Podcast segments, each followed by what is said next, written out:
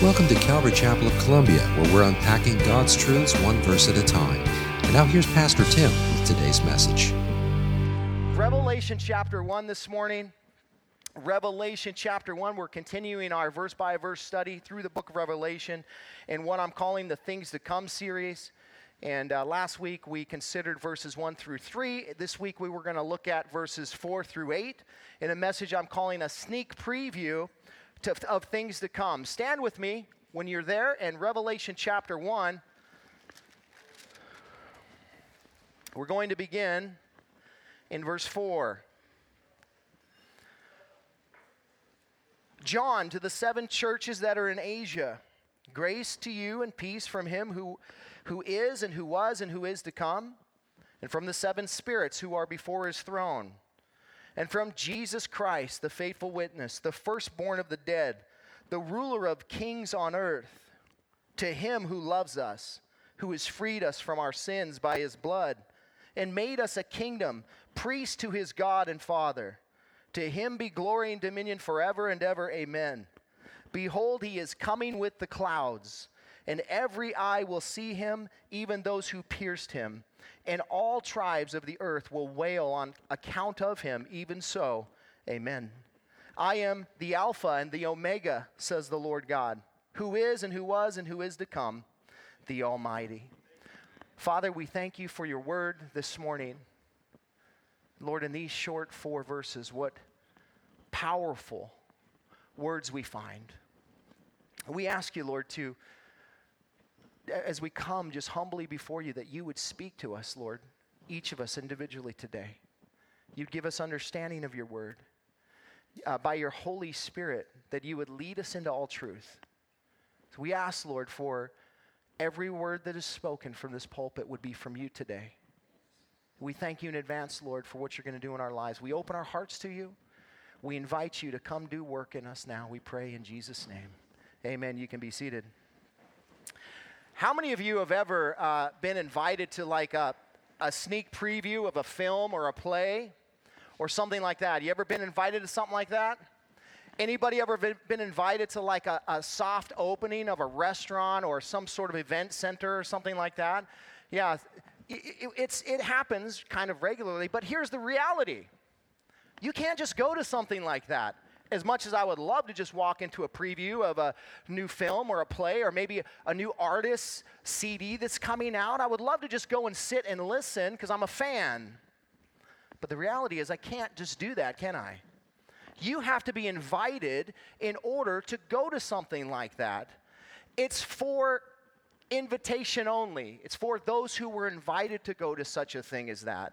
So, you know, and the purpose of that is that you would gain some experience, right, from the event or whatever it might be, the movie or whatever it is, that you would then take into your respective world and share with other people.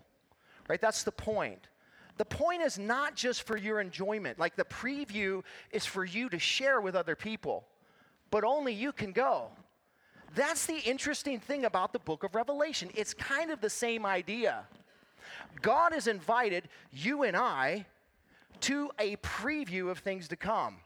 He's revealing to us not just events that are going to happen, but he's revealing to us a person, his son, Jesus Christ. The book of Revelation is about Jesus. It's a revelation for Jesus and about Jesus.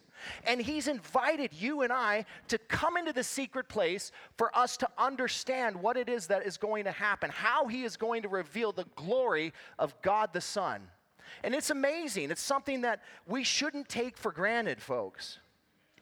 So many people don't read the book of Revelation, and you've been invited to something that's incredible. You get to see Jesus in a different light.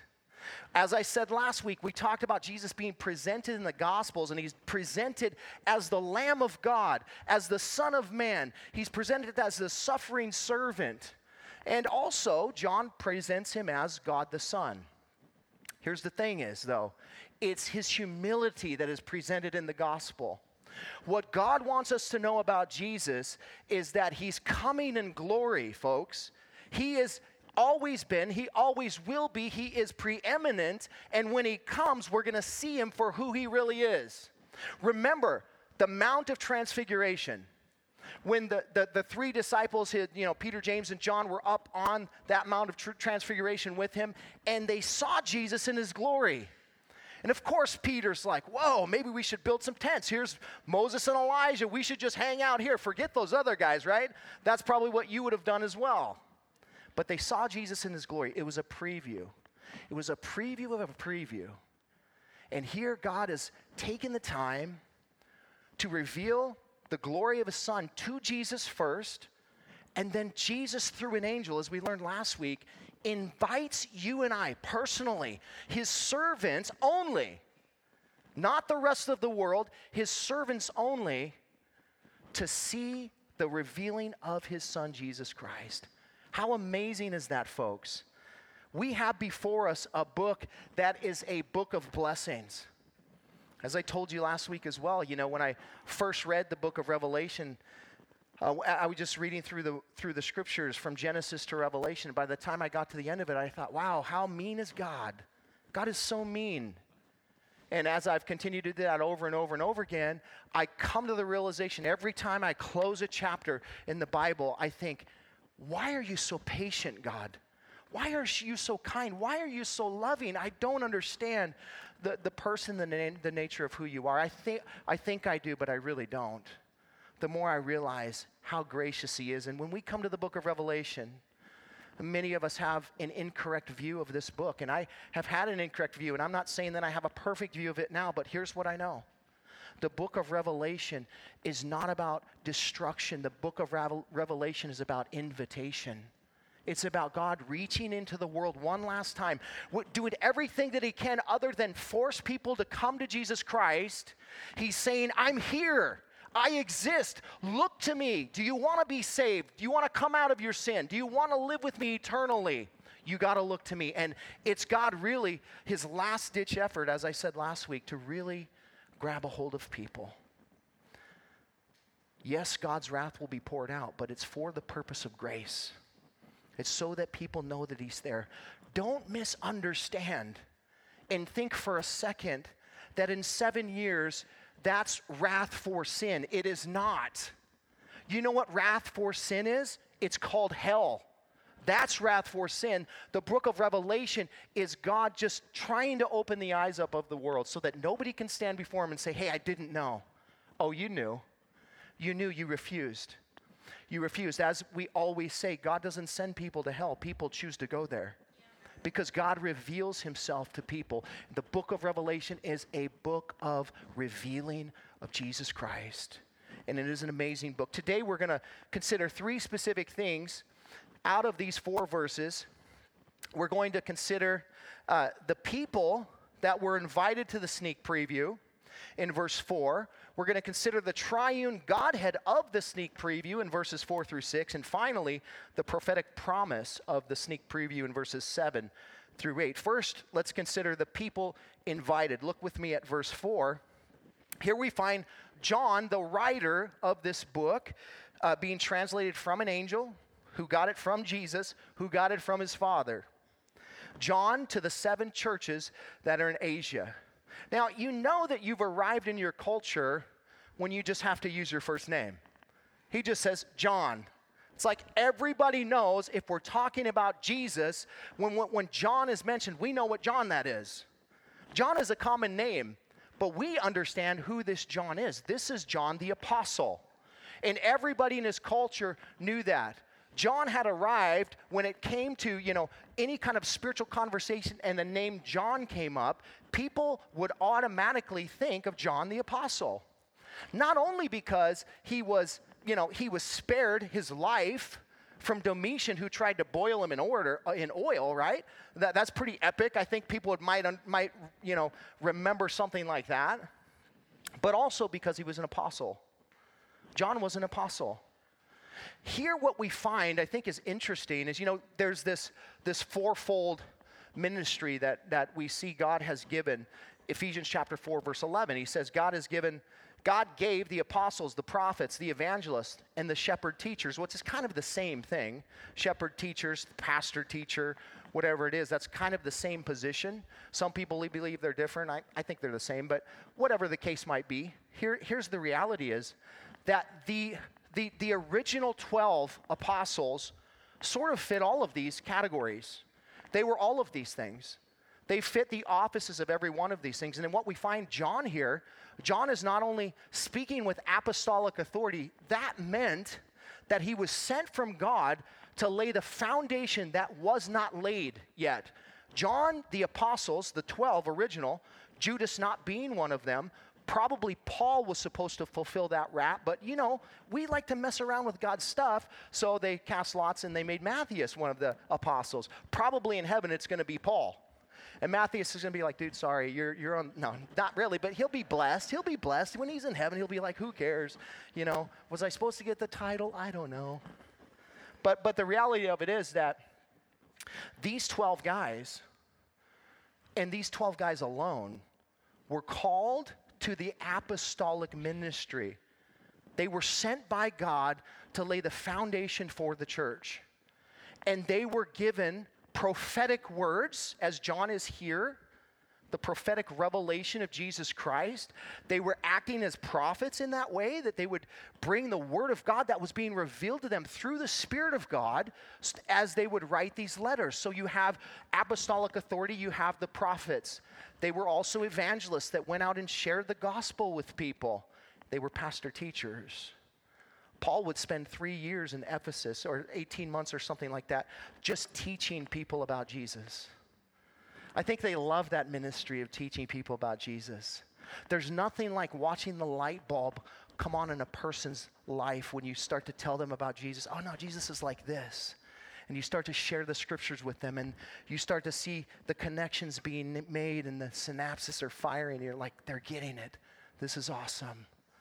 My point in telling you all of this is that John was acting as somebody sent by God in apostolic authority to present a prophetic word that was given to him by the Lord. He was fulfilling what it is here that is found in the scriptures. Ephesians chapter 2, verse 19 through 22 tells us the purpose of the apostolic and prophetic ministries. And here's what it says So then you are no longer strangers and aliens, but you are fellow citizens with the saints, the members of the household of God, built on the foundation of the apostles and prophets, Jesus Christ Himself being the cornerstone, in whom the whole structure being joined together grow, uh, grows into a holy temple in the Lord. In Him you also are being built together in a dwelling place for the Spirit, for the God, for God by the Spirit. Here's the reality is that these roles, ap- the apostolic office, the prophetic office, they were roles that were meant to, as we see here, lay the foundation of the church. Jesus Christ being the cornerstone. Here's what I think is that those offices came to a close. We don't really have ap- apostles in the same sense as the words being presented here. People call themselves apostles, and I suppose that we could all call ourselves apostles if we're just simply defining it by what the word means, it means sent one. Of course, we're all sent ones. Jesus said, Go into all the world. We're sent by him. So we're all apostles in that sense, but not in this sense. Not in the same sense as what's being spoken here. Prophecy, also. You know, the point of prophecy was God revealing things to people about himself about himself. He's revealing things, things to come. It was really kind of the idea was when God would speak prophetically, it was to sort of authenticate the speaker so that people could know what they were hearing. When they were hearing something, they could know, can I trust that? Is that really from God or not? And then the Lord would, would say something and then it would come to pass. People would be like, whoa, I guess this guy is really a man of God, right? That was the point of it. You know, and, and it, are there prophecies today? I believe there are. I believe that the Lord reveals things that happen in the world. Is there prophetic words? Maybe they're just called words of words of knowledge, maybe. You know, maybe it's a gift of the Spirit in 1 Corinthians chapter 12, maybe, but maybe not. Maybe it's maybe it's that, but I don't think that that office is still in effect either. I think that office is closed. I think those two guys, those two offices laid the foundation for what we're called to do. What are we called to do? Evangelize and make disciples. evangelize and make disciples. That's sort of the last two things that we find in Ephesians chapter 4, verse 11. Why do I bring this up? They're like, dude, why are you going on about this for 10 minutes? Because it's important. Because here's the reality is the revelation has been given. We don't need the apostolic or the prophetic to continue to do our job, do we? We have it. Here's what our job is though, is to take what we've been told, take what we learned, take that what we've read, and we are called to then go out and tell other people about it, to sit and teach people about what it is that we know. That's our calling. John has stepped into his role here and he's fulfilling it. And he's fulfilling it to a T. And he's fulfilling actually all of these ministries all at once. My point is that we need to take what we hear today and we need to do what we're supposed to do with it. And that is to take it into the world and tell people about a, a, a, a risen Savior that is coming in His glory. That's the point of what we're doing here. Just a reminder to you to share your faith. A reminder to you to, you know, the word that God gives you in the morning, maybe it's for somebody in the afternoon. And if we're not paying attention, we might miss that. John's paying attention. John's on the island of Patmos. John is in the Spirit of the Lord, and he hears from God, and here's what he says I'm supposed to write letters to seven specific churches in Asia. And Jesus defines for us who these churches are in verse 11 here. He tells us, he tells John, write what you see in a book and send it to the seven churches to Ephesus and to Smyrna and to Pergamum and to Thyatira and to Sardis and to Philadelphia and to Laodicea we find here the seven churches found in Asia Minor that John is writing to. These are seven literal churches. This is not symbolic. This, you know, there are some people who interpret what's being said here as these seven churches representing historically the church over, a, over you know, all the periods that will ever exist.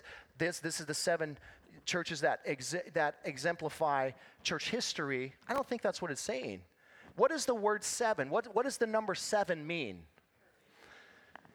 Means, perfection, probably more accurately, it means completion, or even more accurately, it means fullness. Fullness.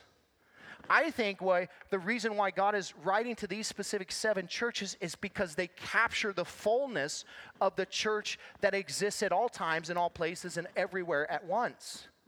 Believe that what he's saying is that there's always seven types of churches in the world at all times.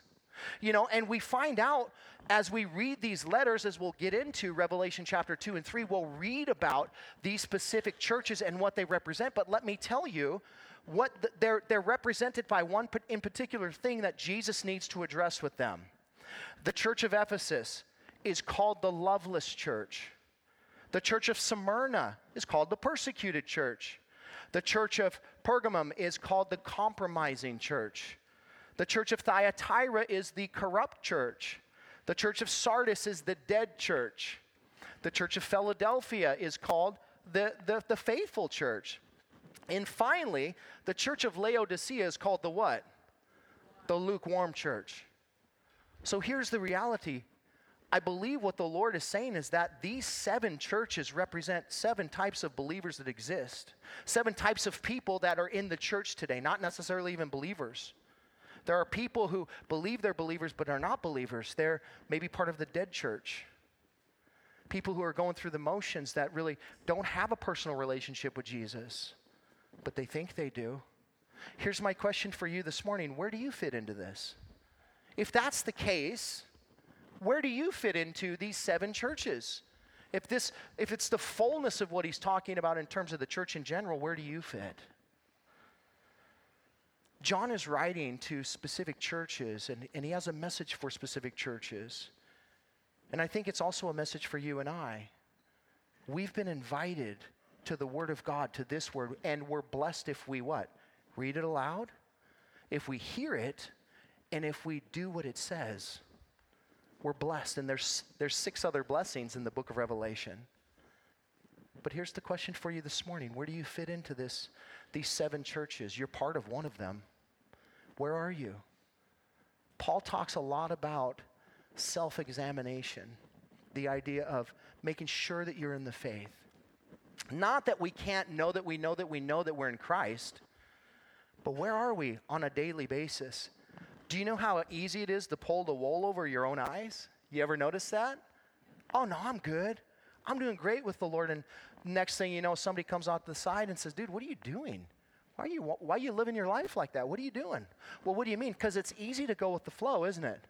Guess what? What I find is the flow's going the wrong way when it relates to this. The flow's going the wrong way. Wide is the road that leads to destruction, but narrow is the path that leads to life. Listen, we need to examine our hearts continually and ask the Lord, Where do I sit with you, Lord? Why? Because He's coming back. Because He's coming back.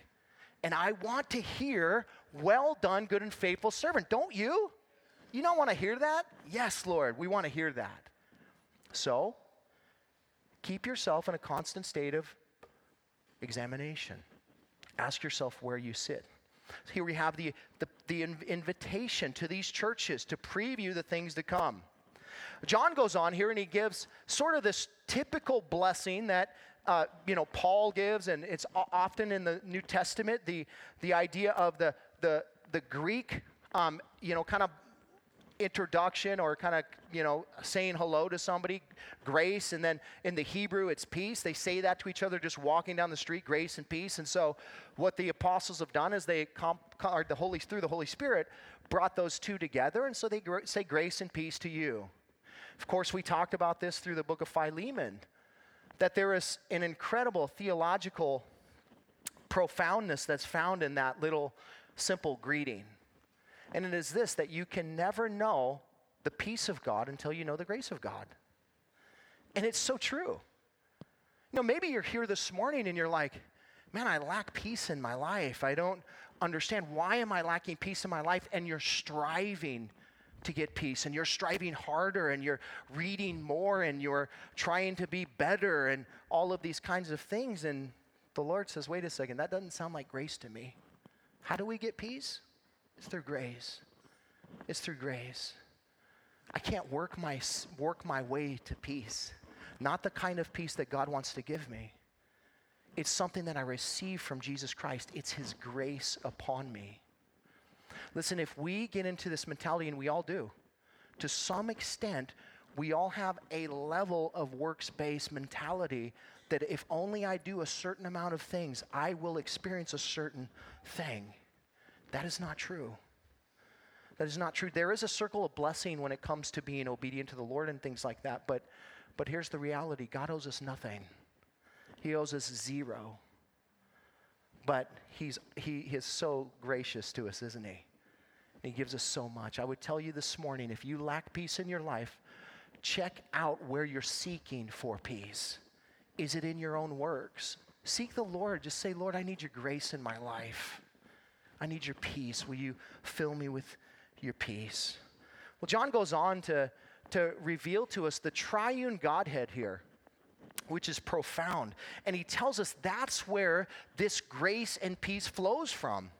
He, he starts out by saying, From him who is and who was and who is to come, and from the seven spirits who are before his throne, and from Jesus Christ, the faithful witness, the firstborn of the dead, and the ruler of kings of the earth to him who loved us and who has freed us from our sins by his blood and made us a kingdom, priest to his God and, his, and Father, to him be glory and dominion forever and ever. Amen. This is an incredible thing that John pins here.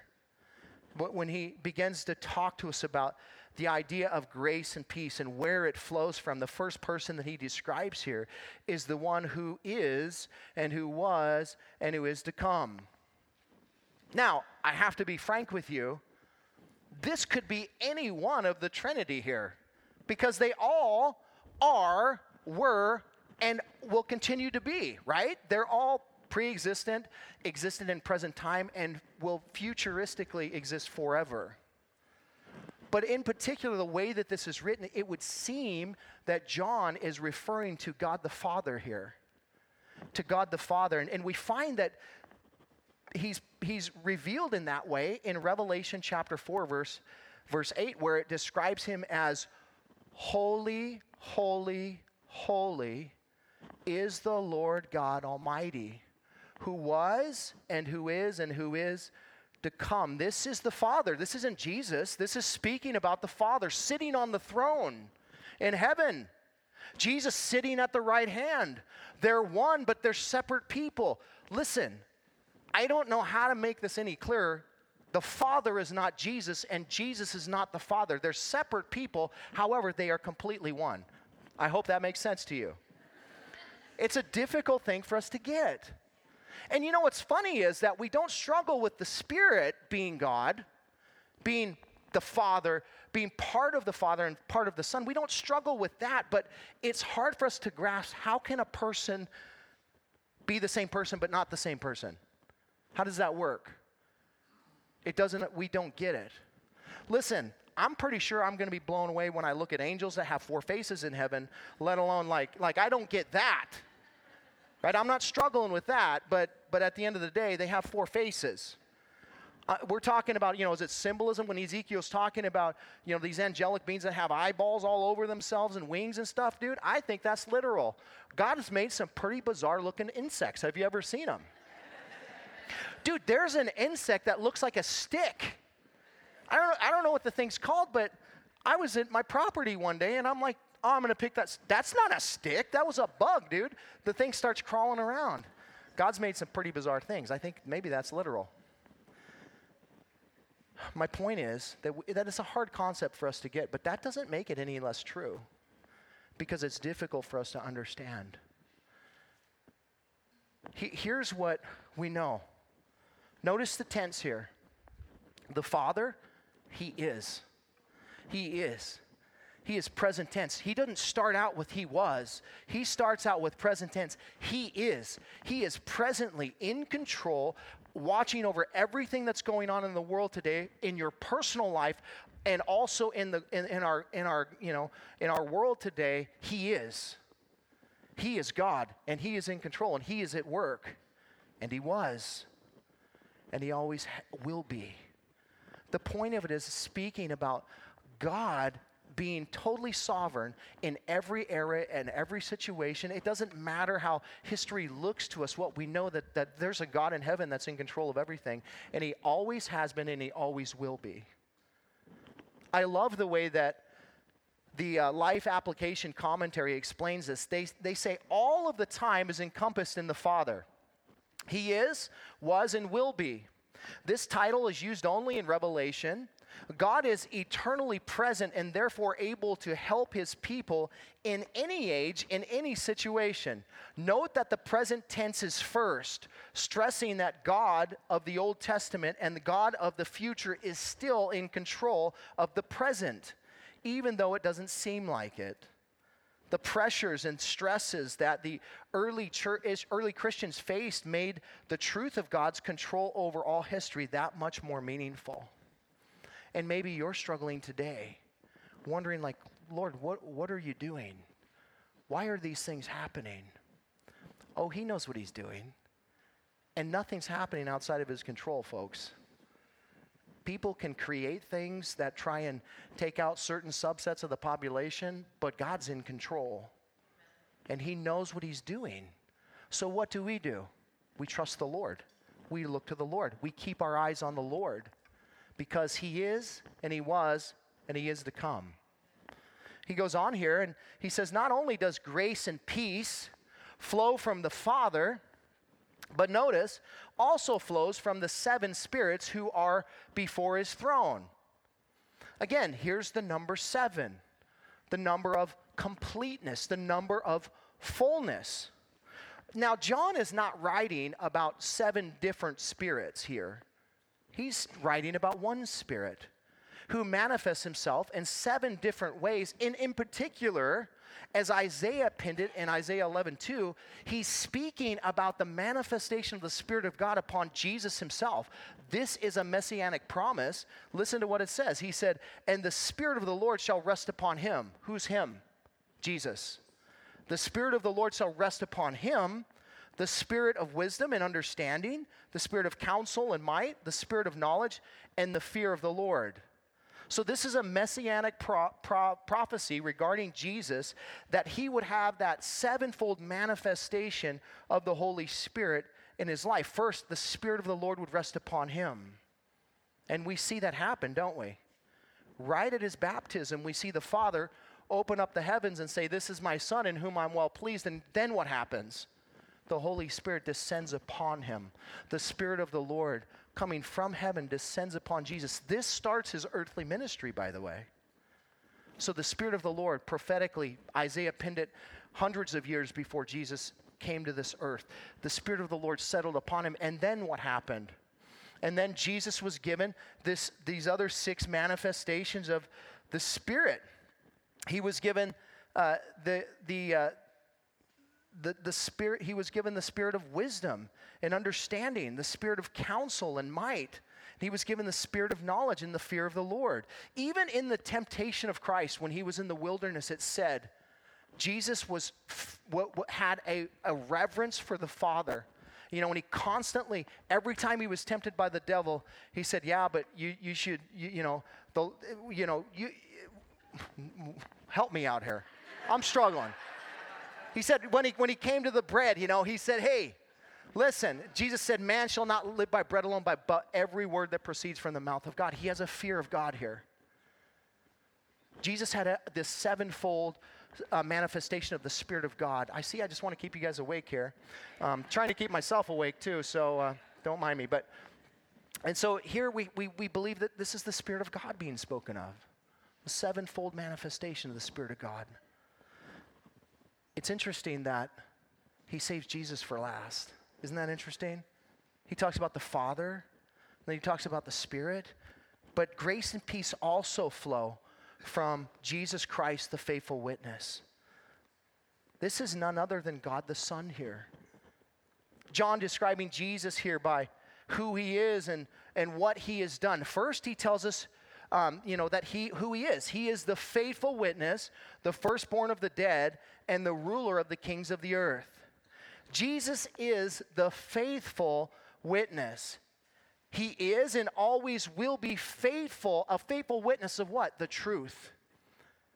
Jesus came to reveal He's the Word of God made fle- he's, he's, he's the Word of God made flesh. When we want to see what the Word of God looks like in a person's life, we look to Jesus because He's the faithful witness, the witness of the truth. What does the Father expect? Just look at Jesus, just read about Jesus. He shows us exactly what that looks like. He was also the firstborn from the dead. The, the, the word here in, for, for firstborn in the Greek is prototokos, and it's speaking of priority position. Not necessarily that Jesus was the very first person that ever rose from the dead, because he wasn't. We read about it in uh, the Old Testament. Elijah raised a child from the dead. People were raised from the dead before Jesus was raised from the dead. It's not speaking about that, it's speaking about a position just like in Colossians chapter 1 15, where it talks about Jesus being the firstborn of all creation, that doesn't mean Jesus was created. It's a prominent position. It's speaking of a position, it's a positional word, speaking like he's the firstborn son that has all of the rights that come from the father's inheritance are flown down onto the son. The double inheritance goes to the firstborn. Jesus is the firstborn in that respect, in preeminence, priority and position. Not only that, but he is also the ruler of the kings of the earth. This means that Jesus is sovereign over all world affairs, folks, over all kings of the earth. Even the prince of the power of the air is subject to Jesus Christ. He has he is not the same as Jesus. He's not equal with Jesus. He's not you know, the, the brother of Jesus, he is a creation of Jesus. Jesus is creator. And he is over all kings of the earth, including the demonic realm. We don't run to anyone else but Jesus Christ, folks, when we need help. He is, he is over all things. John moves on here and he tells us what Jesus has done. Check this out. It says, He's loved us and He's freed us from our sins by his blood and made us a kingdom, priest to his God and Father. To him be glory and dominion forever and ever. Amen. Jesus Christ loved us. And that's why he has done everything else that's listed in this list here. Listen, I was sitting back in worship today and I was thinking about Jesus loving us. And you know, we hear that all the time, and I'm like, man, that is, it's, it's an incredible thing to think about Jesus loving us. And do you know what? I saw something incredible today during worship, and I saw Nate back there with little Woodsy, and he was holding him up and, and worship. And he, he here's the dad, Nate's the dad, Woodsy's the, the little baby, and he's holding him up, and, and they're face to face. And he's Nate's kissing him, just telling him, I love you, I love you, I love you. And he's just pressing into his dad. Does he know how much his dad loves him? No. He has no idea. But seeing that picture is such an incredible picture of Jesus and you because I had this idea that that's what Jesus was doing to you guys and to me during worship. That he's pressing his head against my forehead, kissing me, telling me how much he loves me. That is the picture, folks. We will never understand how greatly we are loved. But we can see little pictures like that that are just precious to us, and we think, like, oh man, and God loves me infinitely more than that. What a great picture. He loves you. He loves you so much. And He doesn't love you because of who you are right this moment or what, you know, that you've tried to clean yourself up. He loved you before you ever tried to do anything. He loved you at your worst. It's loved, past tense. He made a decision from the foundation of the world to love you. And that is an incredible thing, folks. And because He loves us, He's freed us from our sins by his blood. That's the gospel, folks. The gospel is fueled by the love of God, by the love of the Son, who would go to the cross and bleed and die for our sins. He took the wrath that belonged to you and I for all sins that we've ever done, that we maybe presently are caught up into, or will ever do. Jesus paid the price on the cross. His blood is enough, folks. His blood is enough. And yet, for some reason, we can hear that and we can still struggle with, yeah, but I don't know about me. I don't know if Jesus really can forgive me. I don't know if his blood is sufficient to cleanse me. And I want to tell you that is not the Lord, that's the enemy trying to sway you. Jon Courson does an incredible job with an illustration about the blood of Christ, that it cleanses us from every sin no matter what we've done, the blood of Christ is sufficient. It goes like this Jesus Christ, our Savior, who was the propitiation, the satisfaction, if you will, of our sins, and not just our sins, but the sins of the whole world. The blood of Jesus flowed from seven places. The first place he bled from, the, the blood poured from his head that day. The blood from the thorns on his skull uh, cleanses your thoughts. The blood that was on his face, he has covered the things that you may not want to face up to because of what you've seen or heard. The blood flowed for you. You might be saying this morning, yeah, but you don't know what I've done. I've backed away from the Lord. I've turned my back on him. Well, they took a flagellum and they beat his back. They reduced it to hamburger meat that day. His back was beaten so brutally. If you've turned away from him and you've backed away from him, know this. Know that the blood, the blood that poured from his back, cleanses you and sprinkles you. Yeah, but you, you just don't know what I've done with these hands. Those hands were pierced.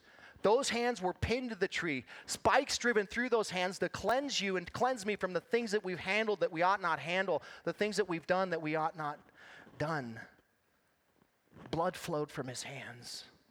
You might be saying, well, it's, it's something inside of me. I have, I have bitterness towards them and I'm angry with her. Jesus wants you to know this morning that they took that spear and they thrust it up into his side when he hung on the cross that day, and blood flowed from his side. Feet. I've gone where I ought not to have gone. I've done things that I should not have I sh- should not have done. Jesus wants you to know that blood flowed from his feet too, to cleanse you from the places you've gone that you ought not to have gone. And I look and I realize the sevenfold flowing of the blood of Jesus Christ cleanses me from every sin, from all, in every area, and I'm free and I'm forgiven by the blood of Jesus. What can wash away my sins? Nothing but the blood of Jesus. Seven times perfection, seven places. That's what he went through for me and for you. What an incredible picture of what Jesus has done for you. There is not a sin in the world that he has not cleansed you of, that he is not capable of cleansing you of. If you will come to him and you'll ask him for cleansing, he will cleanse you. Don't hold back. You come to Christ, he can cleanse you of anything. There's not a single person in the world that he did not die for. Know that. It's an amazing thing what Jesus has done for us. His blood cleansed us. It doesn't just stop at forgiveness, though. Then he goes on and he gave us something incredible. It says here that Jesus also made us a kingdom, priest to his God and Father. If you're a Christian, uh, you are as Peter put it in 1 Peter chapter 2, verses 9 and 10. You're a chosen race. You're a royal priesthood, a holy nation, a people of his own possession, that you may proclaim the, with the excellencies of him who called you out of darkness into his marvelous light. Once you were not a people, but now you are a peop- our people, are God's people. Once you had not received mercy, but now you have received mercy.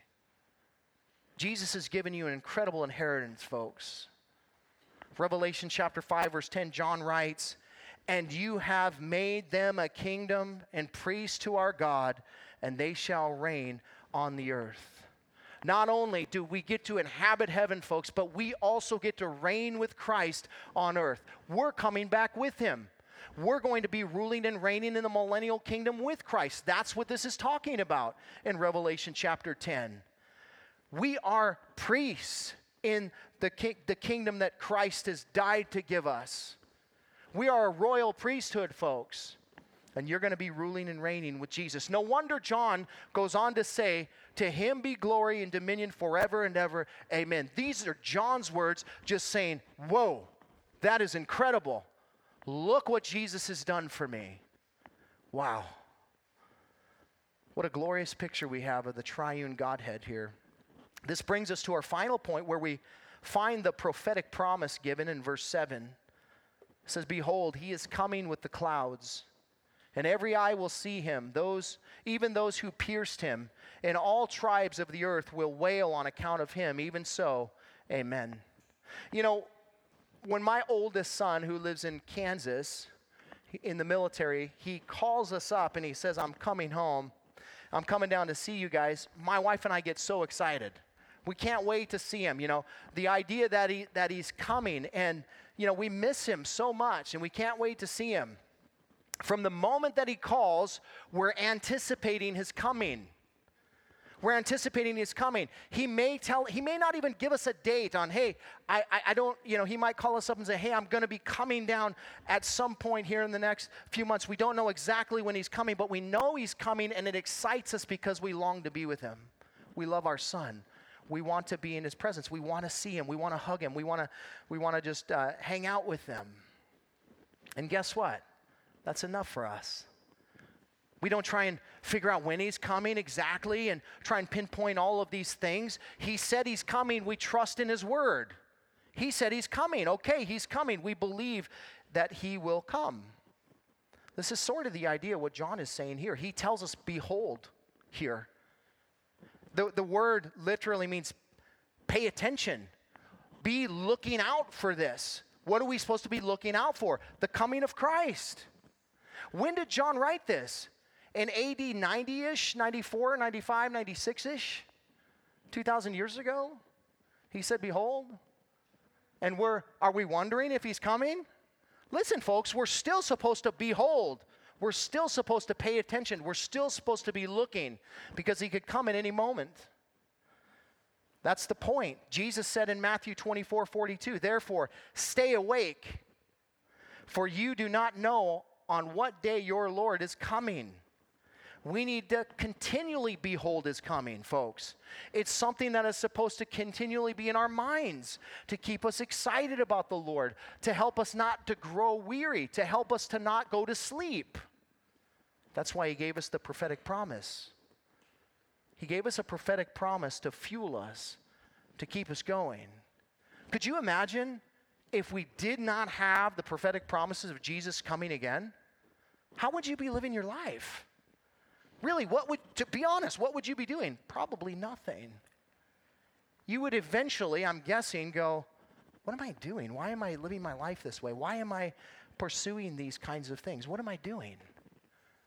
But God created us, He knows us, He knows what motivates us, and He knows what we need to keep us motivated. So, what does He do? He gives us the prophetic promise of His coming again. Jesus said, I'm not going to leave you orphans. I'm going to go and prepare a place for you, and then I'm going to come to get you that where I am, you will be also. So that's the promise we're waiting on, right? If there was no promise like that, you and I probably wouldn't be here today. I probably would have went fishing this morning. Been like, "Hey man, that's the reality." Don't misunderstand the prophetic promise here, folks. It's a warning to the world, but it's a promise to you and I and it's meant to, pro- to propel us, to keep us focused on the thing that we're called to, to keep us grounded and keep us looking for the coming Christ. He says he is coming. This is perhaps the greatest prophetic promise penned in the scriptures. Not the first coming of Christ, but the second coming of Christ. Because the second coming of Christ, that's when it's over, folks. It's all over. Jesus comes back, reigns for a thousand years on earth. There's the final judgment. He, he gets rid of this world. The heavens and the earth are destroyed, thrown into the lake of fire along with the enemy and everybody that rejected Christ. Right? And then he creates a new heavens and the earth. New Jerusalem comes down. We live with him forever and ever. Amen. That's, that's the reality. It's the reality. Until Jesus comes back, there's still hope for people. And there's still hope for you and I to go out and share with anybody and everybody that we can. You know, the idea of the banquet, you know, the king's banquet, the marriage supper, you know, and, and the idea of the king inviting all these people, which is a picture of Israel, goes out. He says, Hey, the Messiah's coming. Guess what? They, when, he, when he shows up, they don't want to come to the wedding. So they don't want to come to the marriage uh, ceremony, supper, or whatever. And then what happens? The king says, Go out into the byways and the highways and go get anybody and anybody that you can, and we'll fill this place with those people. That's you and I. Speaking about the Gentile nations, folks. And he came after you, but he sent you back out into the highways and the byways to give people that garment, that robe of righteousness, so that they can also enter into the marriage supper that we're going to have with Jesus one day. He's coming. The Bible says he's coming with the clouds, and every eye will see him, even those who pierced him. This is a sneak preview of his coming. He's coming with the clouds. Daniel saw the second coming of Christ. In Daniel chapter 7, he said uh, in verse 13, I saw in the night visions, and behold, with the clouds of heaven, there, w- there came one like a son of man, and he came to the Ancient of Days and was presented before him. Jesus will come and conquer the Antichrist. Daniel is giving us a picture of the beast in Daniel chapter 7. He's talking about Jesus coming to conquer the, the, the rulers, the dominions of the, those, those principalities and powers that are ruling this world. And he's coming to do that, and he will come on the clouds to do that. And, and nobody will miss it. He won't come in secret. Just like, listen to me, you will not accidentally take the mark of the beast, folks. You will not accidentally take that. You will purposely take that knowing what you're doing.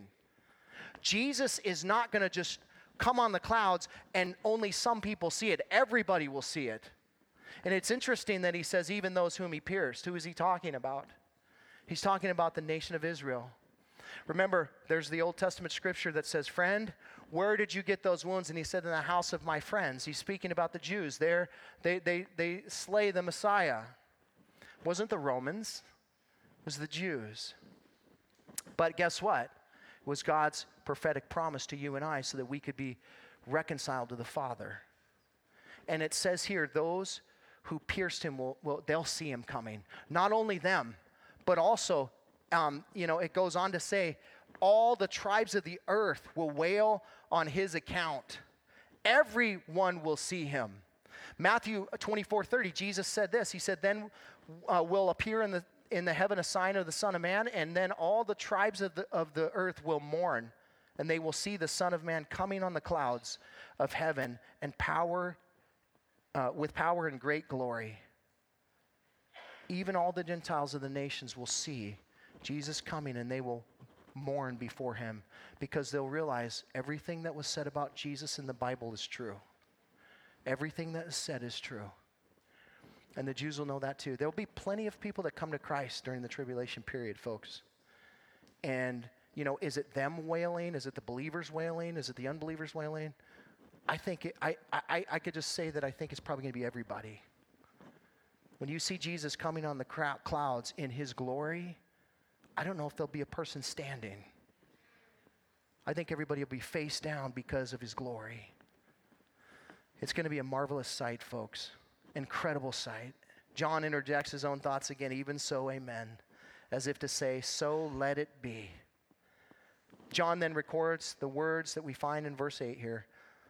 He says, I am the Alpha and the Omega, says the Lord God, who is and who was and who is to come, the Almighty.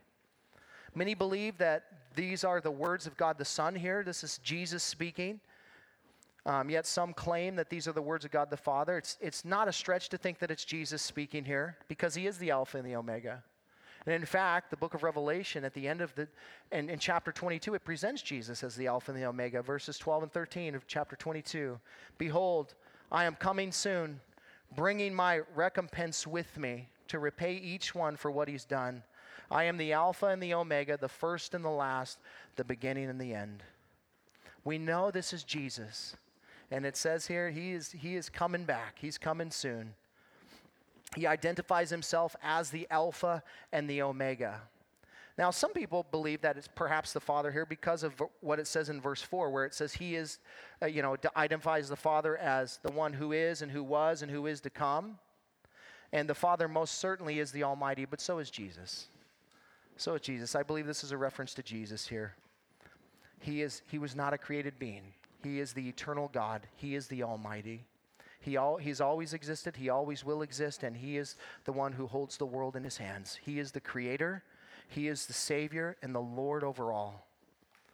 So, no matter who you believe of what's being, uh, who, who's speaking here, the truth doesn't change about what's being said. Jesus is coming, and we've been given a sneak preview of that.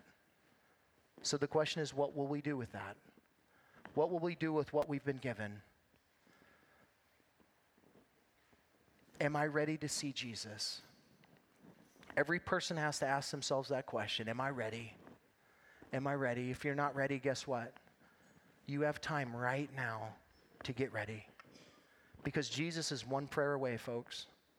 It's one prayer away from stepping back into right relationship with Jesus or stepping into relationship with Him for the very first time. Are you ready? You know, it's not a matter of if Jesus is coming, it's when. And so the question is, are you ready this morning? Listen, if you're not, you have an opportunity to do that today. If you if you're not living the way that you should be living, guess what? You need to get right with the Lord this morning. You need to get right with the Lord. You need to repent of, of the sins that are in your life and ask the Lord to cleanse you. Didn't we just read that He cleanses us from every sin? The word tells us that if we confess our sins, He's faithful and just to what? Forgive our sins and cleanse us from all unrighteousness. Right? We got to get right with God. The church needs to be in a place of walking in holiness because He's holy, therefore we're to be holy. And if we're not walking in holiness, listen, today, this, the right step is to ask the Lord to forgive you for your sins and then begin to do what He says. It's not your life to live. He bled and died for you, He purchased you with His blood. It's for you to get right with the Lord this morning if, that, if, you, if you're not right with Him. You know, and then if you've never come to Christ and you're not sure if you die that you're, that you're going to go to heaven, you need to make that a surety this morning. You just come to Christ, man. He, he's willingly drawing you in this morning. He's giving you an invitation to come. But, but as I said earlier, you know, um, I can't come unless I've been given the invitation. Well, he's giving you the invitation right now. But guess what? I have to actively then participate in that invitation and go to whatever it is I'm being invited to, and that is into right relationship with Christ, into the right relationship with the Father this morning. If that's you, you come forward. You ask somebody to pray with you. I, you know, there, there's something about Jesus calling people publicly to come forward and for, for them to say, listen, I want to. I want to declare my, my faith in Christ. Christ died for you publicly, and He's calling you publicly. You come, you just pray with somebody here. You know what I'm afraid of is that there's so much fear of what people will think about what we do that we don't do anything. And I promise you, when you stand before the Lord, you're not going to go, Yeah, I was kind of worried about what this guy was going to think about me when I was given that invitation. Can I do it now? He's going to say no. You do it now, you do it today. Don't leave here the same person, folks. There's too much at stake. God has done an incredible work in your life, and He wants to use you in this world. So let Him. Get right with Him. Come to know Him if you don't know Him. Amen. Father, we thank you for your word this morning, and what an incredible four verses that we find here in Revelation chapter 1. Lord, we know you're coming. We know time is short, and we pray that you would help us to be found doing the Father's business, Lord. Just as you were, Jesus, when you were in Jerusalem at 12 years old. Parents found you doing, you were about your Father's business. May we be as well. This morning, I pray, God, that you would help us not to, not to escape this moment, Father, but to take in this moment and to respond to what you've said to us here today. Lord, there's not a single perfect person in this place. All of us have sinned and fall short of the glory of God. But because of your grace, because of your goodness, because of your forgiveness, the blood of Christ on the cross, we can be washed and cleaned. So we ask you, Lord, for just a response of repentance this morning, Lord, for us to prepare our hearts for your coming. We know it's soon. So, Lord, we leave these moments to you and to your spirit. We pray in Jesus' name. Amen. Thanks for listening. You can hear more of Pastor Tim's studies through the Word of God on our website, www.calvaryofcolumbia.org. Thanks again for listening, and we hope you'll join us again as we continue to study God's Word.